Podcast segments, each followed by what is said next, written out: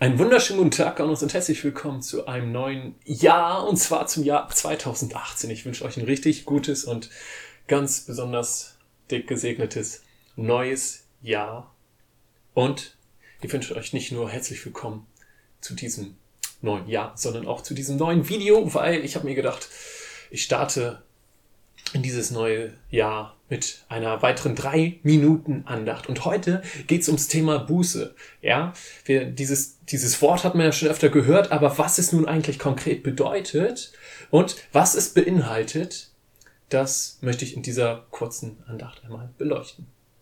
Als erstes ein interessanter Aspekt, und zwar die Bibel ist ja in zwei Sprachen verfasst worden. Einmal in Griechisch und einmal in Hebräisch. Das Neue Testament in Griechisch, das Alte Testament in Hebräisch, ja. Und wenn wir die Übersetzung beider Sprachen für Buße nehmen, dann kommen wir auf die ganzheitliche Bedeutung von Buße. Und zwar nehmen wir als erstes das Griechische. Im, aus dem Griechischen Buße übersetzt bedeutet Meinung oder auch die Ansicht ändern. Ja, das heißt also, bisher habe ich in diesem Punkt falsch gehandelt oder ich habe es falsch gedacht, aber jetzt ändere ich mein Denken, jetzt ändere ich mein Handeln. Wichtig also, Buße ist kein Gefühl, sondern etwas Aktives. Es ist eine Entscheidung, ein Akt des Willens. Ja, kommen wir zum Hebräischen. Aus dem Hebräischen bedeutet Buße konkret übersetzt umdrehen. Ja, das heißt also, vorher ist man in eine Richtung gegangen oder gegebenenfalls man ist vorher in eine falsche Richtung gegangen, ähm, mit dem Rücken zu Gott und jetzt dreht man sich aber aktiv um und richtet sich auf Gott aus und sagt, okay, hey Gott, ich folge dir jetzt nach oder auch gegebenenfalls, hey Gott, was soll ich tun? Wo willst du mich haben? Wie soll ich in diesem Punkt verfahren? Ja,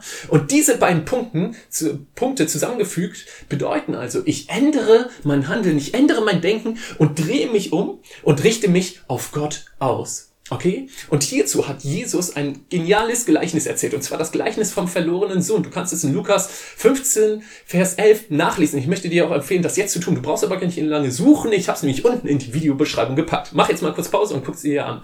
So, das Heftige ist einfach, der Sohn trifft also aktiv eine Entscheidung. Ja, er ändert seine Meinung, erster Punkt, und dann kehrt er um und läuft zurück zum Vater. Der zweite Punkt. Beide Aspekte sind erfüllt, sowohl der griechische als auch der hebräische, ja.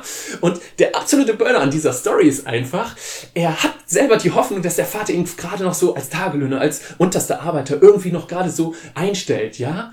Aber als der Vater ihn aus der Entfernung sieht, steht geschrieben, er sah ihn aus der Entfernung kommen und er rannt ihm entgegen, er fiel ihn um den Hals, Arm, was auch immer, umarmte ihn auf jeden Fall und er küsste ihn. Der Kuss zur damaligen Zeit bedeutete die höchste Ehrerbietung. Ja, die Begrüßung mit der höchsten Ehrerbietung. Ja, und das ist der Punkt. Der Sohn traf eine Entscheidung zur Umkehr und er führte sie aus. Das ist Buße in die Tat umgesetzt. Ja, jetzt ist die Frage, ist Buße die Voraussetzung dafür, dass ich eine Beziehung zu Gott führen kann, dass ich Glauben führen kann? Ich glaube ja, weil das Entscheidende für den Glauben beziehungsweise für die äh, Beziehung zu Gott ist, ja zu sagen für das, was er beziehungsweise was Jesus für mich getan hat. Das Ding ist nur, wenn, äh, also wie kann ich annehmen, dass Jesus für mich gestorben ist, wenn ich selber gar nicht bereit bin, an mir einzugestehen, dass ich Fehler habe und äh, mich auf Gott auszurichten? Jetzt ist die Frage, was sind die Folgen von der Buße, wenn wir das tun? Erstens Vergebung der Sünde. Das lesen wir in Apostel Apostelgeschichte 3, Vers 19. Tut nun Buße und bekehrt euch, dass eure Sünden getilgt werden. Als zweitens verändert es unser Denken und zwar zum Guten. Für alle Beteiligten wird es was Positives, wenn wir Buße tun. Und zwar im 2. Gründer 7, Vers 10 steht, denn die Betrübnis nach Gottes Sinn bewirkt Sinnesänderung zu einem unbereubaren Heil. Zum Abschluss möchte ich dir jetzt noch ein Vers mitgeben, und zwar Lukas 15, Vers 7. Ich sage euch, so wird auch Freude im Himmel sein über einen Sünder, der Buße tut, mehr als über 99 Gerechte,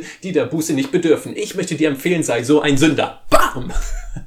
Ich habe ein bisschen über die Zeit geschlagen. Ich hoffe, du kannst es mir verzeihen. Ja, ich möchte dir einfach empfehlen, hey Bro, mach dir bewusst, egal was du getan hast, oder Sis, egal was du getan hast, es, egal was es ist, egal welche Sünde, du kannst sie auf Gott werfen, auf Jesus werfen. Er ist genau dafür für dich am Kreuz gestorben. Aber die Voraussetzung dafür ist, dass du das annimmst und sagst, okay, hey Gott, ich weiß, ich habe missgebaut, ich gebe das an dich. Diesen Sinne wünsche ich dir noch einen wunderschönen guten Abend oder guten Morgen, wie spät auch immer es bei dir ist. Und dann sehen wir uns beim nächsten Like Chris Video. Ciao.